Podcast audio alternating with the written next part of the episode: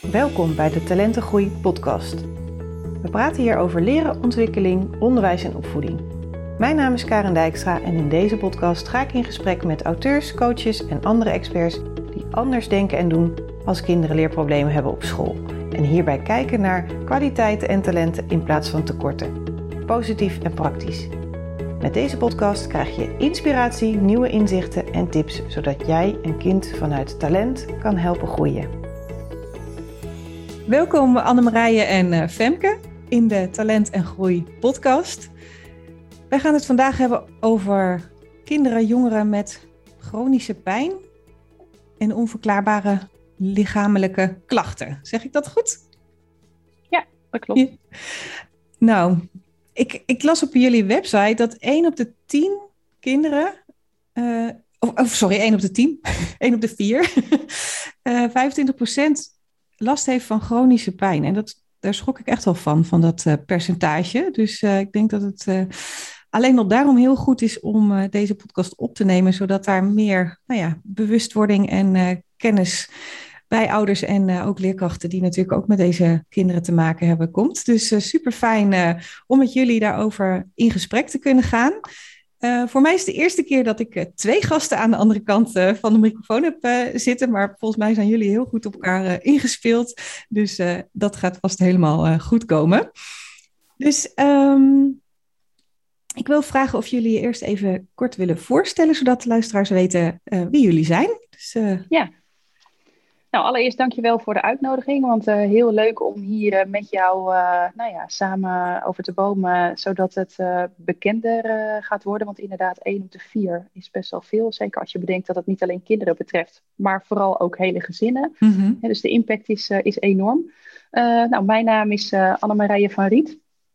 Um, en um, ik ehm, ben uh, opgeleid als kinderfysiotherapeut, bewegingswetenschapper, kinder- en jongerencoach en ook haptonoom. Uh, en daarnaast heb ik nog allerlei andere dingen in mijn rugzak. Uh, en binnen beweging en ontwikkeling begeleid ik samen met Femke gezinnen met een kind met langdurige pijn en vermoeidheid. Daarnaast ben ik moeder van twee jongens van 15 en 17.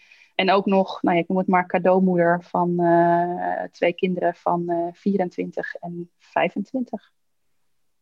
Mooi, dankjewel. Ja, en ik, uh, ik ben Femke Kooijmans en uh, ik ben pedagoog en ouderschapscoach en ook van origine net als Annemarij kinderfysiotherapeut. Ik heb ook nog vele opleidingen in mijn rugzak daarnaast. En nou, begeleid samen met Annemarij de kinderen hier bij Beweging en Ontwikkeling en ik mijn uh, stuk is vooral de ouders begeleiden. Um, en ik ben daarnaast ook moeder. Ik heb uh, twee puberdochters van 16 en 18. En nog twee, uh, nou ja, zoals Anne-Marij zegt, cadeaukinderen. Twee mm -hmm. cadeaudochters van 16 en 18. We hebben een samengesteld gezin. En ja, dat is wie ik ben. Ja, mooi. Nou, er zit heel veel kennis en ervaring hier aan de overkant. Ik heb ontzettend veel zin uh, om uh, nou ja, met jullie in gesprek te gaan en daar veel meer over te horen. Um, allereerst ben ik benieuwd, um, wat is de reden dat jullie nu met deze groep kinderen en dus hun gezinnen inderdaad, uh, dat jullie daarmee werken? Want jullie hebben allebei de achtergrond uit, uit de kinderfysiotherapie. Um, is dat ook hoe jullie elkaar uh, hebben gevonden, zal ik maar zeggen? Of, uh... Ja, uh, Annemarij en ik kennen elkaar al ontzettend lang. Inderdaad, van de basisopleiding fysiotherapie. En telkens kwamen we elkaar, ja, kruisten onze wegen elkaar weer. We hebben echt andere, ander werk gehad, op andere plekken gezeten. En iedere keer kwamen we elkaar weer tegen. En um, uh, nadat ik in het WKZ gewerkt heb en uh, daarna nog een eigen praktijk heb gehad en Annemarij zo haar dingen heeft gedaan, uh, zijn we acht jaar geleden samen gaan werken. In eerste instantie als kinderfysiotherapeut en om te kijken hoe kunnen we onze krachten bundelen.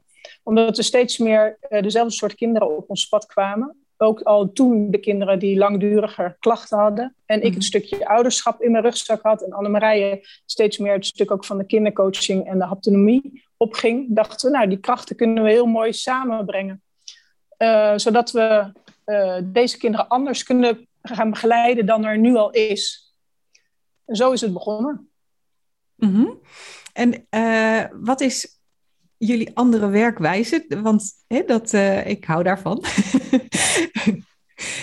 Annemarije, wil jij uh, wat over zeggen? Ja, ja. nou, de, ons, wat er vooral anders is, is dat wij uh, wars zijn van hokjes. Uh, en wat we heel erg merkten in de zorg, ook al toen we zeg maar, als kinderfysiotherapeut nog veel bredere kinderen met bredere vragen begeleiden, was dat er vaak heel erg beperkend gekeken wordt. Hè. Er wordt ingezoomd op alleen een fysieke klacht, er wordt ingezoomd op alleen een kind.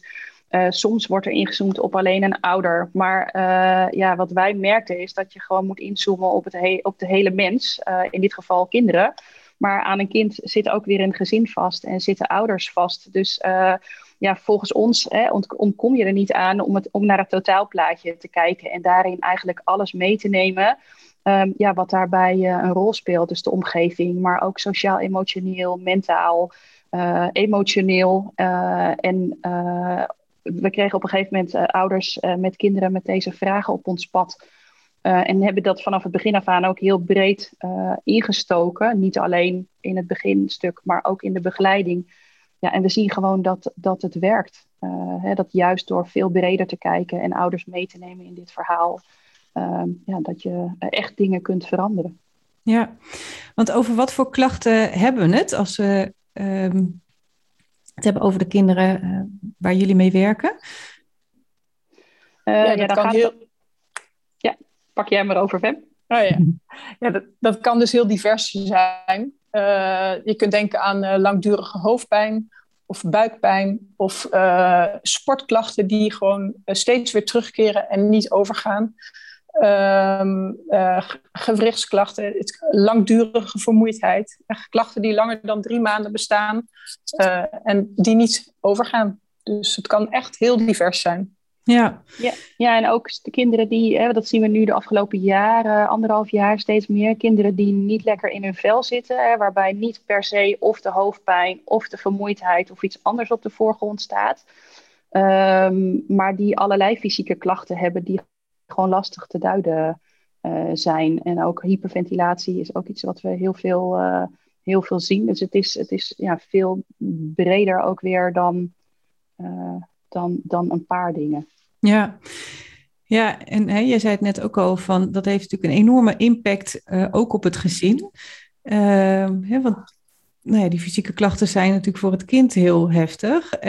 maar als ouder heb je daar natuurlijk ook heel veel zorgen om. Hè, het kan relaties misschien van ouders onder druk zetten ook. Doordat misschien ouders daar anders in staan. Of hè, um, moet ik mijn kind met hoofdpijn nou wel of niet naar school sturen? Um, hè, want ja, hè, het helpt toch niet. Ik kan me voorstellen. Dus um, wat voor. En er zijn waarschijnlijk nog meer dingen waar ik niet eens aan denk. Zouden jullie nog wat dingetjes kunnen noemen waar ouders ook mee zitten?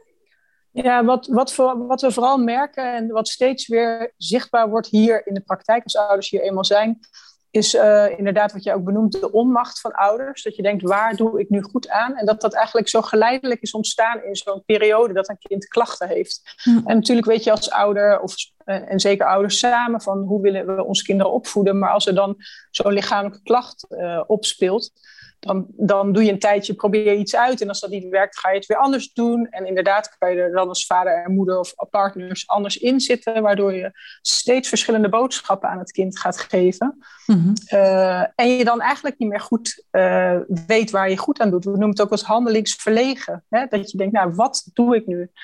Uh, en dat is iets wat we steeds terugzien. De onmacht en daarnaast ook wel de schaamtegevoelens van hoe ja, eh, kan ik dit uiten? Is dit normaal? Mag, kan ik dit met andere ouders delen? Dat dat ook moeilijk is. Hè? We zijn allemaal, wij zijn zelf ook ouder. Het is gewoon kwets, moeilijk om kwetsbaar te zijn in je ouderschap. Uh, daar is veel veiligheid voor nodig om dat uh, ergens op tafel te leggen. Want je wil natuurlijk ga, gewoon graag heel goed doen als ouder. Mm-hmm. En het beste voor je kind. En in zo'n periode waarin je kind niet lekker in zijn vel zit, ja, is het gewoon moeilijk om echt duidelijkheid krijgen van waar doe ik goed aan. En dan kan je dus ook lastiger leiding nemen naar je kind. En in die dynamiek um, um, ja, begeleiden wij de ouders dus ook om te kijken van wat is dan een goede eerste stap om te doen. Ja, Ja, wat daar nog een mooie aanvulling op is, hè, het zijn vaak de lichamelijke klachten die op de voorgrond staan, waar, waarmee ouders en kinderen bij een arts terechtkomen. Maar als je ziet wat de impact is, hè, je kan pijn in je rug hebben, maar als dat betekent dat je niet meer naar school kan, of je kan je sport niet meer doen, of je kan niet meer met je vrienden of vriendinnen naar de stad of andere dingen afspreken, weet je, dan zie je dat op een gegeven moment ook het vertrouwen uh, van kinderen enorm ondermijnd wordt. Dus, dus die fysieke klacht die heeft een enorme impact eigenlijk op alles wat belangrijk is voor een uh, voor een kind. Um, en, en doordat er dan bij artsen hè, heel vaak geen echt oorzaak uh, wordt gevonden, is het ook nog heel lastig. Want we merken dat ouders dan ook denken: oh, het, zal, ligt aan mijn opvoeding, of ik doe hè, dit niet goed. Of terwijl als je kind een been gebroken heeft, of echt iets aantoonbaars heeft, ja, dan, dan is het veel makkelijker om daarover te praten en dat met anderen te delen. Uh, terwijl, ja, als er niet echt iets aantoonbaars is, dat maakt ouders ook heel onzeker.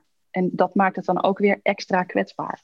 Ja, ja ik zag ook zo'n mooi um, zin eigenlijk uh, in een van jullie uh, uh, berichten. dat sluit ik denk ik ook wel een beetje op aan. En ik ben ook benieuwd hoe, jullie dan te werk gaan. Um, hè, dat is dat er um, vaak geen medische oorzaak voor de klachten te vinden is, betekent niet dat ze onverklaarbaar zijn hoe pakken jullie dat aan? Want je vertelt al van uh, ouders zijn vaak uh, al de medische kant opgegaan, wat denk ik ook als ouder zijnde waarschijnlijk een logische stap is van, oh, hè, mijn kind heeft, uh, zeker bij de, de fysieke klachten van, oh, nou, dan ga ik naar de huisarts kijken of die wat kan vinden. Of hè, dan worden we wel doorgestuurd. En waarschijnlijk gebeurt dat dan ook. Dat, ja, en eh, dat is, weet je, dat is ook een belangrijke stap, hè? Want um, uh, het, is, het is natuurlijk heel belangrijk dat je kijkt wat, wat speelt hier. En uh, het is belangrijk ook dat er zeker gekeken wordt hè, naar fysieke oorzaken. Mm -hmm. want als daar die wel spelen, dan is het ook belangrijk dat daar natuurlijk iets mee, mee gebeurt. Um, maar wat, wat, hè, op het moment dat er medisch niks te vinden is, dan betekent het niet dat het aanstelleritis is. Nee. Want dat krijgen, hè, dat krijgen we heel vaak terug. Uh, van de jongeren, dat ze dat gevoel ook, uh, ook hebben. Maar zeker als je zoiets hebt als langdurige pijnklachten. Uh, pijn wordt gemaakt in je brein. en dat heeft te maken met dat je het alarm in je brein afgaat, omdat er iets niet oké is. En dat kan van alles zijn, waardoor dat brein getriggerd wordt om dat alarm te laten afgaan. Um, en dat kan er op een gegeven moment ook toe leiden dat je brein zo verscherpt staat, afgesteld, hè, dat het voortdurend in die alarmstand terechtkomt ja, dan is het heel belangrijk dat je met elkaar gaat kijken van hé, hey, wat zijn die triggers uh, en wat, uh, wat, wat, wat speelt er allemaal mee in, in zo'n verhaal van zo'n kind en van zo'n gezin. Wat kan maken dat zo'n breinalarm uh, in zo'n alarmstand schiet en, en daarmee een lijf en een brein in, in die overleefstand terechtkomen, waarvan die fysieke klachten dan uiteindelijk een uiting zijn. Dus het is, het is vaak niet een oorzaak, maar het, het geeft wel aan dat er iets aan de hand is. Mm. Ja, en door daar uh, goed naar te kijken en op al die vlakken die ik net ook al noemde, niet alleen fysiek, maar ook sociaal, emotioneel, uh, ook zo'n voorgeschiedenis. Hè. We zien dat gewoon heel veel ouders, gezinnen, kinderen enorm veel meemaken. Ja, en soms kunnen al die druppels bij elkaar de emmer doen overlopen en dan zegt een lijf op een gegeven moment, ho, stop. Um, en die uit dat dan in bijvoorbeeld pijn of vermoeidheidsklachten. Ja. En dan um komen ouders bij jullie. Uh, hoe gaan jullie dan uh, te werk om, nou ja, deze puzzel, zoals jullie die ook zo mooi noemen, uh, samen te leggen eigenlijk, hè? Ja. ja, we noemen het inderdaad de gouden puzzel. En die naam is ook echt niet voor niets ontstaan. Want we noemen dat ook wel het gouden uurtje. En tegenwoordig doen we dat online. Dus wat we doen is dat we zowel, we beginnen met de ouders en het kind samen om even echt de belangrijkste vragen van ouders en kind van hun alle drie te horen. En vervolgens gaat Annemarije met het kind uh, puzzelen en ik met de ouders om te kijken van wat, welke impact heeft, hebben deze lichamelijke klachten nu op jullie levens, hè, van zowel de ouders als het kind. En op welke gebieden speelt het allemaal en wat is voor jou echt wezenlijk belangrijk dat er gaat veranderen. Waar wil je weer naartoe?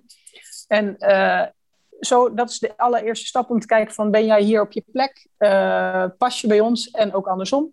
vinden de ouders en het kind het een fijne plek om hier te zijn. En vervolgens, als dat, als dat zo is, dan gaan we een, een langere afspraak maken waarin we echt de biografie van het kind, dus wat Annemarije net al vertelde, echt te kijken naar de geschiedenis, zowel van het gezin, maar ook van het kind. Wat hebben ze allemaal meegemaakt?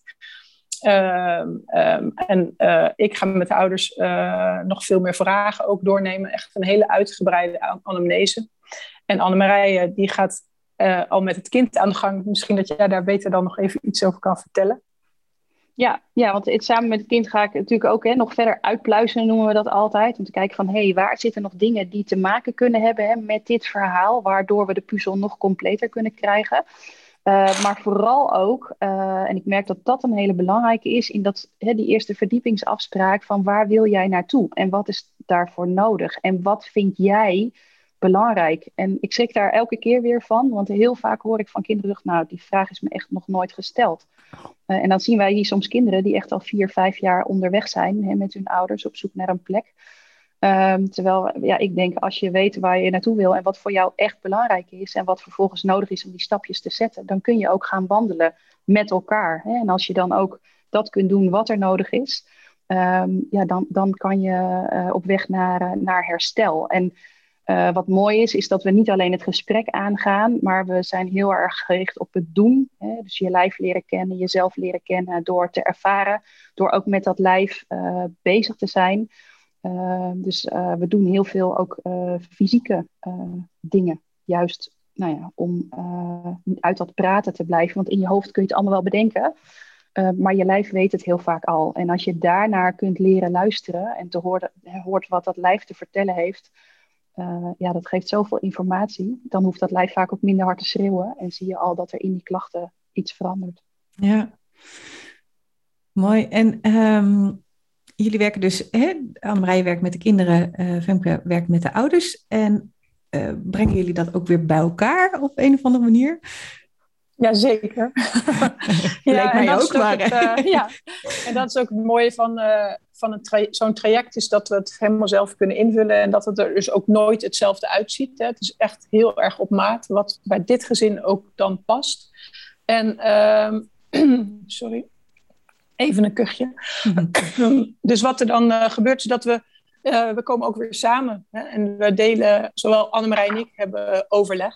Maar uh, we hebben af en toe ook dat we met z'n allen zitten en te kijken van nou, zijn we op de goede weg? Halen we onze doelen? Moeten er dingen bijgesteld worden?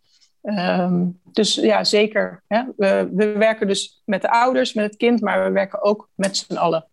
En ja. ook met school of een sportclub die daarbij zit. We kijken ook heel erg wie staan er allemaal om dit kind en om dit gezin heen. Um, zodat we met z'n allen werken naar de doelen die het kind graag uh, wil dat er gerealiseerd worden. Ja, ja. en uh, over het algemeen, ik zag hè, dat jullie een traject hebben van ongeveer een half jaar. En hè, dus dat je zegt van nou, in dat half jaar staat het kind eigenlijk weer vol in het leven, zo uh, mooi gezegd. Ja, precies. En, en uh, dat kan ook, weet je. En natuurlijk is het dan belangrijk hè, om, om voor ogen te hebben... wat wil je in dat half jaar? En uh, ja, soms zijn, zijn er dromen en doelen uh, die veel meer tijd nodig hebben. Maar we merken door, doordat je heel helder hebt wat voor een kind belangrijk is, hè, ook toegespitst op die zes maanden. En echt te gaan kijken wat is daar dan voor nodig en daar ook vol op in te zetten. Dat je in zes maanden tijd echt enorme uh, stappen kunt maken. En het is, het is heel mooi om te zien uh, juist doordat je uh, ook naar die toekomst kijkt. Hè, die zes maanden is niet voor niets gekozen, want zes maanden is natuurlijk iets wat je kunt overzien. Maar waarin je ook wezenlijk verandering kunt krijgen door aan de slag te gaan met elkaar. maar door, door hè, dat toekomstgerichte en ook te kijken van naar die verandering toe te werken, ja, zien wij bij de ouders en bij de kinderen ook uh, de uh, enorme motivatie groeien en het vertrouwen vooral ook dat, dat dat mogelijk is. En dat we zien dat in de eerste paar weken, hoe klein soms ook, hè, maar dat er echt al stappen gezet worden. Um, ja, waardoor het het vertrouwen op dat herstel alleen nog maar verder vergroot. En als je die kracht kunt aanboren, uh, ja, dan staan wij vaak nog versteld van wat je met elkaar in, in die tijd ook kunt bereiken. Ja. Ja, wat een verademing moet het zijn voor ouders als ze jullie hebben gevonden. Want het zijn natuurlijk gezinnen waarbij dit soms al jaren uh, speelt. Hè? Dat uh, een kind misschien al op jonge leeftijd uh, klachten ontwikkelt. En als die dus niet overgaan, dat er ook meer bij kan komen. En hè, dat ze inderdaad al verschillende nou ja, artsen of andere hulpverleners hebben ehm, ja, om raad gevraagd en dingen geprobeerd. Dus super ja, echt. Uh, en ik, ik zie ook vanuit mijn praktijk op mijn stukje dat er hele ja, mooie veranderingen kunnen zijn in die korte tijd. Maar ik kan me ook voorstellen dat mensen wel sceptisch zijn van, nou, hè, ik ben al bij zoveel mensen geweest, uh, gaat het nu wel lukken? Hè? Hoezo hmm. kunnen zij het wel? Zeg maar, hè? Dat, uh, ja. dat woord vertrouwen valt al een paar keer en uh, dat is denk ik super belangrijk. En hè, dat jullie dat kunnen bieden ook. En uh, je wou wat zeggen, Femke, daarover? Ja, dat, dat is ook helemaal raak wat je daar zegt. Want het is ook vaak als we ouders in de gouden puzzel hebben. en, en dat is dus ook een hele belangrijke stap om te kijken: is er een match van beide kanten? Hè? Voelt het kind hier zich ook werkelijk thuis en de ouders? En kunnen wij goed aangeven of een kind hier echt op zijn plek is in het gezin? Omdat ze al zoveel eh, stappen hebben ondernomen bij verschillende hulpverleners, maar ook al zoveel artsen hebben gezien. En daardoor dus ook heel veel verschillende boodschappen hebben gekregen. Mhm. En wij dus ook merken dat al die verschillende boodschappen dus soms zelfs in de weg kunnen staan voor het herstel. Want ja, dat doet ook iets met je, met je brein. Hè? Uh, van wat moet ik nog geloven en mhm. waar kan ik van op aan? En uh, dat zet je brein natuurlijk niet op een veilig uh, signaal op groen. Hè, waar, nee. Wat wel werkelijk nodig is om in de ruststand te gaan komen, om te gaan herstellen. Ja. Uh, dus dat is ook, als, als we kinderen en ouders hier krijgen, ja, het is een enorme belangrijke voorwaarde om je weer goed te gaan voelen. En dat is dan ook een eerste stap waar we aan gaan werken. een veilige bedding, ja. Ja, ja, en het is, dat vind ik wel even nog ter aanvulling op wat Femke zegt. Want het klinkt altijd zo simpel, hè? Van, van uh, luisteren en e-, oprechte aandacht hebben. Maar wij merken echt dat, dat die veilige bedding uh, echt begint met het alleen maar luisteren. En dan niet meteen stempels plakken of stickertjes of een oordeel hebben. want we merken heel vaak dat we met 1-0 achterstand beginnen hè, door de dingen die Femke al zegt. Maar dat we terug horen alleen al doordat we luisteren uh, en alleen maar luisteren en er gewoon zijn. En samen proberen te puzzelen en te kijken van hé, maar hoe zit jullie verhaal nou in elkaar? Ja, dat je daarmee dus die, die bedding kunt creëren waarop je samen kunt gaan bouwen. Ja, heel mooi. En um, misschien voor de luisteraars zouden jullie, ja, dat is natuurlijk omdat jullie met een breed scala ook aan klachten werken, maar toch een uh, praktijkvoorbeeld kunnen schetsen van een gezin wat bij jullie komt. Um, uh, met bepaalde klachten die je even kort kan beschrijven. En uh, nou ja, hoe ze dan ook weer de deur uitgaan. Uh.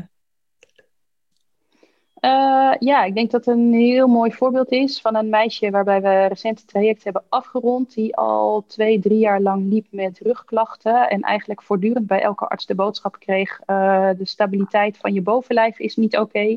dus er moet getraind worden. Hm. Uh, dit meisje uh, is opgegroeid in een gezin met twee zelfstandige ondernemers. Ouders die keihard kunnen werken, dat ook echt heel goed doen. Um, maar daarin ook erachter kwamen, oh ja, maar we, we, we zitten elke keer op dat harde werken en op dat harde werken. En doordat dat meisje deze boodschap kreeg, um, ging zij heel hard trainen. Uh, met als gevolg dat ze zichzelf eigenlijk overtrainde. En hm. dus haar lijf overbelastte, waardoor ze in die vicieuze cirkel uh, bleef zitten. En ondertussen ook uh, de gedachte in haar hoofd had gezet: oh ja, mijn core stability is niet goed. Um, en ik zal nooit vergeten het moment dat ik, want dat doen wij hier ook, uh, gewoon kinderfysiotherapeutisch lichamelijk onderzoek, dat ik met haar dat aanging en haar op één been liet staan. En ik stond achter haar, maar ik zag de verbazing in haar gezicht aan de voorkant. Hmm. Toen ze op één been ging staan en bleef staan. En dat ik hmm. tegen haar zei: Goh, is toch niet echt oké, hè, die core stability van jou. Wel als een kind dat niet kan, dan wiebelt het alle kanten op. Mhm. En dat we toen ook merkten dat uh, die boodschappen in combinatie met dat keiharde trainen en daardoor zichzelf elke keer overbelasten, dat dat de loop was waarin zij uh, terecht kwam. En toen hebben we door haar te leren hoe haar eigen lijf werkt en hoe haar eigen gebruiksaanwijzing werkt en hoe zij kan luisteren naar die seintjes van haar lijf Uh, dat ze daarmee ook hè, haar grenzen kan bepalen en wat ze kan doen om er niet doorheen te schieten. Ja, dat heeft echt het verschil uh, gemaakt. Waardoor zij op een gegeven moment ook een week had gehad waarin ze heel veel dingen had gedaan. En dat ze zei, nou, dat hardloopschema, ik heb het even zo gedaan, want ik voelde dat en dat. Dus ik dacht, ik moet niet even doorbouwen met de week waarin het weer zwaarder wordt met die training. Nou ja, weet je, en dan, ja, dat is een heel praktisch voorbeeld, denk ik. Ja, gaaf. En Femke, de kant van de ouders uh, in dit uh, voorbeeld? Ja, nou, Anne heeft het eigenlijk al genoemd. Hè? Ja. De ondernemersgezin waar hard gewerkt wordt. Uh, nou, als je ouders daar ook in meeneemt en wat eh, natuurlijk met alle goede bedoelingen, want hard werken is een hele mooie waarde en een mooie, mooi om je kinderen mee te geven. Maar mhm. soms kan er iets in je leven gebeuren waardoor uh, zo'n uh, opvatting, hè, een waarde van jou als ouder ook in de weg kan staan in de ontwikkeling van je kind in dit geval. Hè? Ja. En als je, daar, als je daar dat kan uh, puzzelen met elkaar en terug kan kijken in van hoe doen wij dat als gezin en hoe kunnen we dat nu anders doen, wat wel helpend is, ja, dan, dan neem je ouders daar dus in mee en kunnen zij dus ook anders leiding gaan geven aan hun kind. Hè? Dus vanuit hun automatisme zullen ze zeggen, heb je je oefeningen wel gedaan en heb je getraind en, uh, voordat je naar de fysio gaat. Ja. Uh, uh, en want dat heb je van de dokter gehoord, hè, bijvoorbeeld. Want je core stability is niet goed. Zullen ze nu eerder gaan vragen van... Goh, hoe voelt het? Hoe, hoe was het om je oefeningen te doen? En voelde je dat je rust moest nemen? Of voelde je dat je even door moest gaan? En dan heb je natuurlijk een heel ander gesprek als ouder met je kind. Ja. ja. dan neem je anders leiding. Ja meer op zoek ook naar balans. Nee, en, en dat kun je pas doen als ouder als je ook snapt waar dat vandaan komt. Ja, ja. ja heel verhelderend. Uh, mooi voorbeeld, dank jullie wel uh, daarvoor. Um,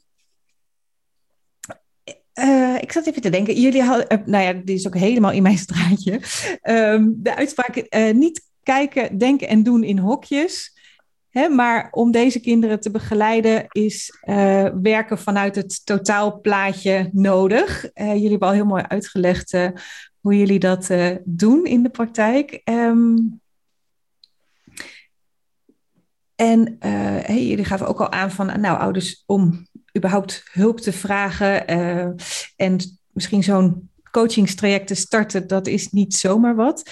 Um, wat kunnen jullie ouders en misschien ook hè, veel breder, ook natuurlijk hè, leerkrachten, docenten, uh, nou ja, alle andere begeleiders die met kinderen werken. Uh, hoe kunnen jullie hen al op weg helpen, zeg maar, zonder dat daar dat uh, nou ja, hele nou ja, traject al gestart zou moeten worden? Is dat. ja, er ploppen een heleboel dingen in mijn hoofd op. Mhm. wat er allemaal mogelijk is. We hebben in ieder geval uh, op onze website kun je uh, als vijf gratis uh, tips downloaden in de vorm van een video. Waarin ouders uh, nu direct al iets kunnen doen om hun kind te begeleiden als ze chronische pijn of vermoeidheid hebben. Dus dat is een optie voor ouders. Mm -hmm. we hebben een YouTube-kanaal van beweging en ontwikkeling, waarin we ook veel tips delen van, die we in het traject veel gebruiken. Dus ehm, ehm, ja, daar kunnen ouders uh, kijken. Mm en, en docenten natuurlijk ook. De informatie is denk ik net zo waardevol voor docenten als voor uh, ouders. Um, en ik zie dat Anne-Marije mij wil aanvullen. Dus, ja, precies. Ik zat even te denken wat, wat nou een mooie praktische tip is voor nu. Hè? En dan moet ik ook mm -hmm. even denken aan mijn eigen gezin. Uh, ga, ga, pak af en toe even een kop thee en, en, en uh, luister eens even uh, hè, naar wat je kind te vertellen heeft. En, en kijk ook daar eens van hey, wat is belangrijk en wat kan ik nu wel of niet voor jou doen? Want we hebben als ouder altijd heel erg de neiging om uh, te willen oplossen. En want als je ziet dat je kind dat het niet goed gaat, dan vraag je, hey, hoe gaat het? Ja, gaat wel. Mm. En dan zie je, het is niet zo. Ja, is, ik zie dat er wat is. Nee, er is niks. Mm. Uh, waardoor wij als ouders alleen maar overbezorgder worden en dan gaan invullen vanuit hoe wij denken dat het fijn zou zijn voor ons kind. Um, terwijl dat helemaal niet altijd is wat het kind uh, nodig heeft. Hè? Als ik naar mijn eigen zoon kijk, ik heb er één en die zei: Laat me maar even klagen. Ik heb gewoon even nodig om te mopperen. En dan kan ik weer door. Terwijl mijn neiging was om te denken: Oh, maar dan moeten we dit en dan moeten we dat. Uh, en dat merken wij eigenlijk in de praktijk ook. Uh, dat het heel fijn is om eens even te kijken: van, hé, hey, wat heb jij nu van mij nodig? En soms is het de knuffel. En mm-hmm. soms is het een kop thee. En soms is het wel hè, die begeleiding bij de voorbereiding van die toets of bij iets anders. Um, maar zo, kinderen kunnen het heel vaak heel goed aangeven als er even de, de, de rust is en de tijd nou ja, om daar even aandacht aan te besteden. Ja, heel dat geldt mooi. denk ik ook voor mentoren en leerkrachten op school. In de Zeker. gesprekken die zij hebben. Ja. Ja, ja. Zo grappig. Eh, Dit doet me denken aan een opmerking van een stagebegeleider van mij. Die zei, uh, ik zeg wel eens, wees een oen. En dan dacht ik, nou, wat bedoelt hij? En hè, dat was open, eerlijk en nieuwsgierig. Hè? Dus als je die Ah, ja. als ouder in je achterhoofd helpt misschien om, uh, om inderdaad, uh, nou ja, die lekkere kop thee te nemen en even eigenlijk meer achterover te leunen en alleen te luisteren naar wat, uh, wat je kind zegt. En Ja. vaak komen ze inderdaad met hele verrassende andere dingen dan dat wij denken dat nodig is. Ja, hey, en jullie hebben ook nog iets nieuws in de pijplijn zitten. Dat uh, hoorde ik net. En zou die, ik heb er ook nog niet zo heel veel over gehoord. Dus misschien is dat leuk om dat nu even aan te halen. Ja, we, hebben, we gaan 8 oktober uh, een online, korte online training uh, de wereld in uh, schoppen, zeg maar. -hmm. yeah. En die, daar zitten ehm, veel onderdelen in die wij uit ons traject nou, heel succesvol vinden. En die we de moeite waard vinden om met eigenlijk alle gezinnen in Nederland te delen omdat we ja, ook heel graag meer de, preven, de preventieve kant, hè, dus uh, ja, het ouders gunnen en gezinnen gunnen om meer te kunnen doen uh, als, als, als je gezin gewoon goed draait.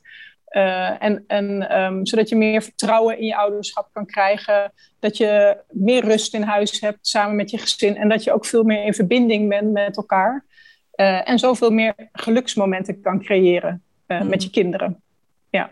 Mooi, gaaf. Ja, dus, het, is, het zijn eigenlijk acht korte video's waarin je dus tools in handen krijgt als ouder. zowel voor jezelf als je kinderen. Nou ja, om ze stevig in de wereld te zetten.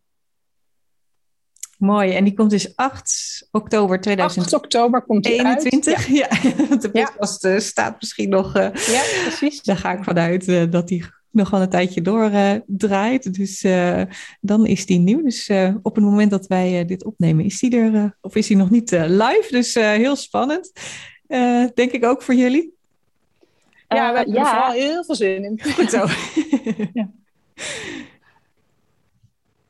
Ja, en het is ook mooi, weet je, ook dat is weer, ik zit te denken, waar kwam die training vandaan? Dat is ook weer dat we hier merken, hè, steeds meer dat ouders ook met bepaalde dromen en idealen staan. En dat het in, in deze tijd echt best wel een klus is. En uh, dat we heel veel vragen krijgen en dat ouders ook denken, ja, maar ben ik hier dan de enige in? En dat wij denken, nee, want we horen die zoveel. Uh, dus dat is ook wel echt onze drijfveer, dat we, dat we met die nieuwe training, dat we ja, iets willen, de wereld in willen zetten, waardoor we weer met elkaar uh, ook die kwetsbaarheden of die gesprekken durven aan te gaan. Uh, hè, omdat we toch steeds merken dat ouders heel veel dingen alleen uitzoeken. Mm-hmm. Ja, en hoe mooi en hoe waardevol is het dat je het gewoon weer echt met elkaar uh, kunt doen. Want volgens mij is dat zeker in deze tijd echt heel belangrijk. Ja, zeker. Nou, super mooi dat dat er aankomt en dat dat nou ja, voor alle ouders in Nederland eigenlijk een nou ja, must is om dat te kijken, denk ik. Want Hè, wat Femke net ook wel zo mooi zei, uh, om ze stevig de wereld in te zetten. En zeker ja. in deze tijd is dat ongelooflijk belangrijk. Dus heel mooi. Um, je wil nog wat toevoegen?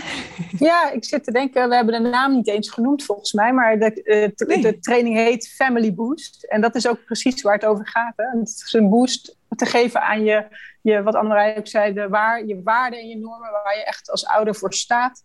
En die, uh, nou, die, die, dat je die nog meer stevigheid kan geven, zodat je ja, het uh, zo fijn mogelijk hebt met je gezin.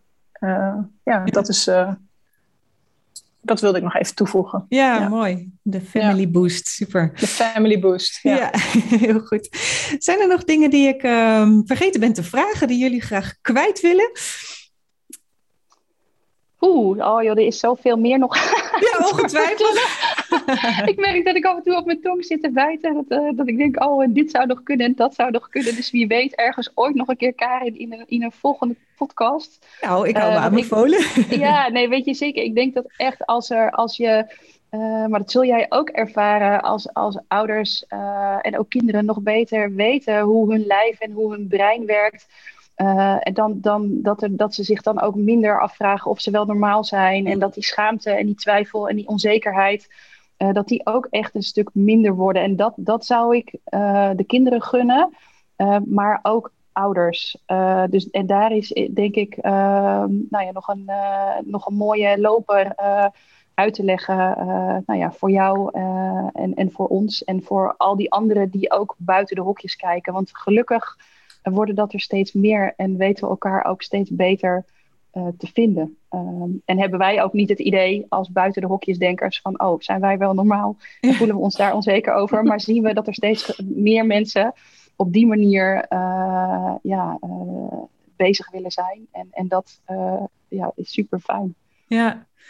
Het is zo leuk elke keer als ik jullie tegenkom of als, hè, als we het ergens over hebben, dan zijn er zoveel parallellen inderdaad in nou ja, naar de dingen kijken en de werkwijze. Nou, niet voor niks natuurlijk dat jullie hier vandaag zijn. Dus inderdaad, buiten de lijntjes kleuren en de hokjes doorbreken en niet vasthouden aan labels of eh, dat soort dingen. Maar gewoon kijk hè, naar het kind, kijk naar het gezin. Hè, wat hebben die nu nodig? En vooral ook wat jullie ook zo mooi schetsen van waar wil je naartoe? Hè? Je kan heel erg blijven hangen natuurlijk in wat gaat er niet goed of wat lukt er niet of wat is vervelend. Maar hè, juist uh, die uh, ja, het vooruitzicht van goh, hoe zou jij het willen? En hè, dat, jij, dat jullie hen ook uh, daarin kunnen ondersteunen om ja, die krachten aan te boren en kleine stappen te zetten. Maar nou ja, elke stap is er één, denk ik altijd. Hè? En um, nou ja, misschien ga je ook weer eens een keer een stapje terug. Maar ja, als je weet van nou, waar wil ik naartoe? En zeker ook om het uh, samen te doen. Ik zeg ook wel eens van, hé, hey, je moet het uh, zelf doen, maar niet alleen. Hè? Dus uh, gelukkig ja. Zijn jullie er en kunnen jullie de ouders en de kinderen ondersteunen daarin. En um, nou, er is al ontzettend veel langs geweest. Ehm, jullie hebben het al eventjes genoemd, hè, dat er op jullie website uh, van allerlei uh, dingen te vinden zijn. Ook hele mooie, duidelijke, informatieve blogs met ook heel veel achtergrondinformatie, verwijzingen weer erbij naar onderzoeken en dat soort dingen. Dus ga zeker een kijkje nemen. Kunnen jullie nog even de website noemen of misschien ook de social media kanalen waar jullie op te vinden zijn? Ja. Onze website is www.beweginginontwikkeling.nl. En verder zijn we te vinden op Instagram en Facebook, YouTube. Um, vergeet ik er dan nog één? Volgens mij niet. Uh, nee, volgens mij is het allemaal. Ja. En allemaal onder de naam Beweging in Ontwikkeling. Beweging in Ontwikkeling, ja. Ik zet ook altijd eventjes de link in de beschrijving onder de podcast. Dus uh, wat, uh, nou ja, net als mijn eigen hulp voor de kinderen met ja. leerproblemen.nl is nogal een lange. Dus uh, Beweging in Ontwikkeling. Hij is eigenlijk heel dekkend ook voor, wat jullie doen natuurlijk. Um, maar voor het gemak zet ik hem ook nog eventjes in de beschrijving onder de podcast. Dus dan kunnen mensen daar naartoe en uh, doorklikken, mooi. zeg maar. Ja, en hou vooral uh, ook de Family Boost in de gaten, 8 oktober. Uh, deze podcast komt mooi nog daarvoor online. Dus dan um, hoop ik dat veel mensen die ook um, gaan bekijken. Nou, heel erg bedankt Annemarije en Femke voor al jullie informatie. Nou ja, we hebben wellicht ooit nog een keer een vervolg of misschien een verdieping op een bepaald uh, onderwerp, kan ik me zo voorstellen. Maar voor nu ongelooflijk uh, dank voor jullie tijd en al jullie uh, inzichten en tips. En ehm, heel veel succes met jullie mooie werk, want het is ongelooflijk belangrijk om gezinnen nou ja, vol vertrouwen en ehm, ja, met de juiste handvatten te kunnen ondersteunen. Dus dank jullie wel. Ja, ja jij nogmaals bedankt. Karen. en uh, heel veel succes met je podcast. Ja, dankjewel. Ja, ontzettend leuk om, uh, om bij jou uh, in de podcast te mogen zijn. Nou, heel fijn dat jullie er waren.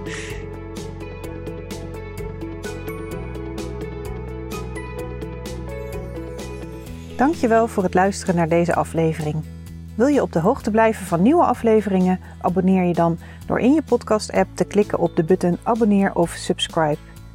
Vind je deze aflevering interessant en ken je iemand die baat zou hebben bij deze podcast? Dan zou ik het super vinden als je de podcastaflevering deelt of doorstuurt. Bijvoorbeeld door een screenshot te maken of de link te delen vanuit iTunes of Spotify. Klik op de drie puntjes en vervolgens op delen. Zo help jij andere ouders of collega's in het onderwijs en daarmee nog meer kinderen bij wie leren niet vanzelf gaat. Dankjewel als je dat wil doen. Het is mijn intentie om waardevolle inzichten te delen en hiermee zoveel mogelijk ouders en leerkrachten te bereiken. En een handvatten te geven zodat zij kinderen kunnen helpen hun talenten te leren kennen en in te zetten. Zodat ieder kind weer met plezier en vol zelfvertrouwen naar school gaat. En zij als kind en als volwassene kunnen leren en leven vanuit talenten. Ondersteun je mijn missie? Geef mijn podcast dan bij reviews bijvoorbeeld 5 sterren en als je wil ook een geschreven review. Dit kan heel makkelijk in jouw podcast-app. Loopt jouw kind of leerling vast op school en heb je het gevoel dat het anders kan? Lees dan mijn boek In 10 stappen leren vanuit talent. Ik zou het leuk vinden als je het bestelt via mijn website, maar het is ook te koop via alle boekhandels of te leen in de bibliotheek. Ik vind het altijd leuk om berichtjes te ontvangen van jou als luisteraar om te horen wat je van een aflevering vindt of als het je een bepaald inzicht heeft gegeven. Stuur me dan even een mailtje via karen.talentengroei.com of een persoonlijk bericht via LinkedIn of Instagram. Zoek op Karen Dijkstra. Karen is met een E. En talent en groei, dan kan het niet missen. Dit kan uiteraard ook als je een vraag of suggestie hebt. De audiobewerking van deze podcast is verzorgd door Jeroen Sturing. Ik kijk alweer uit naar een volgende podcast. Graag tot dan.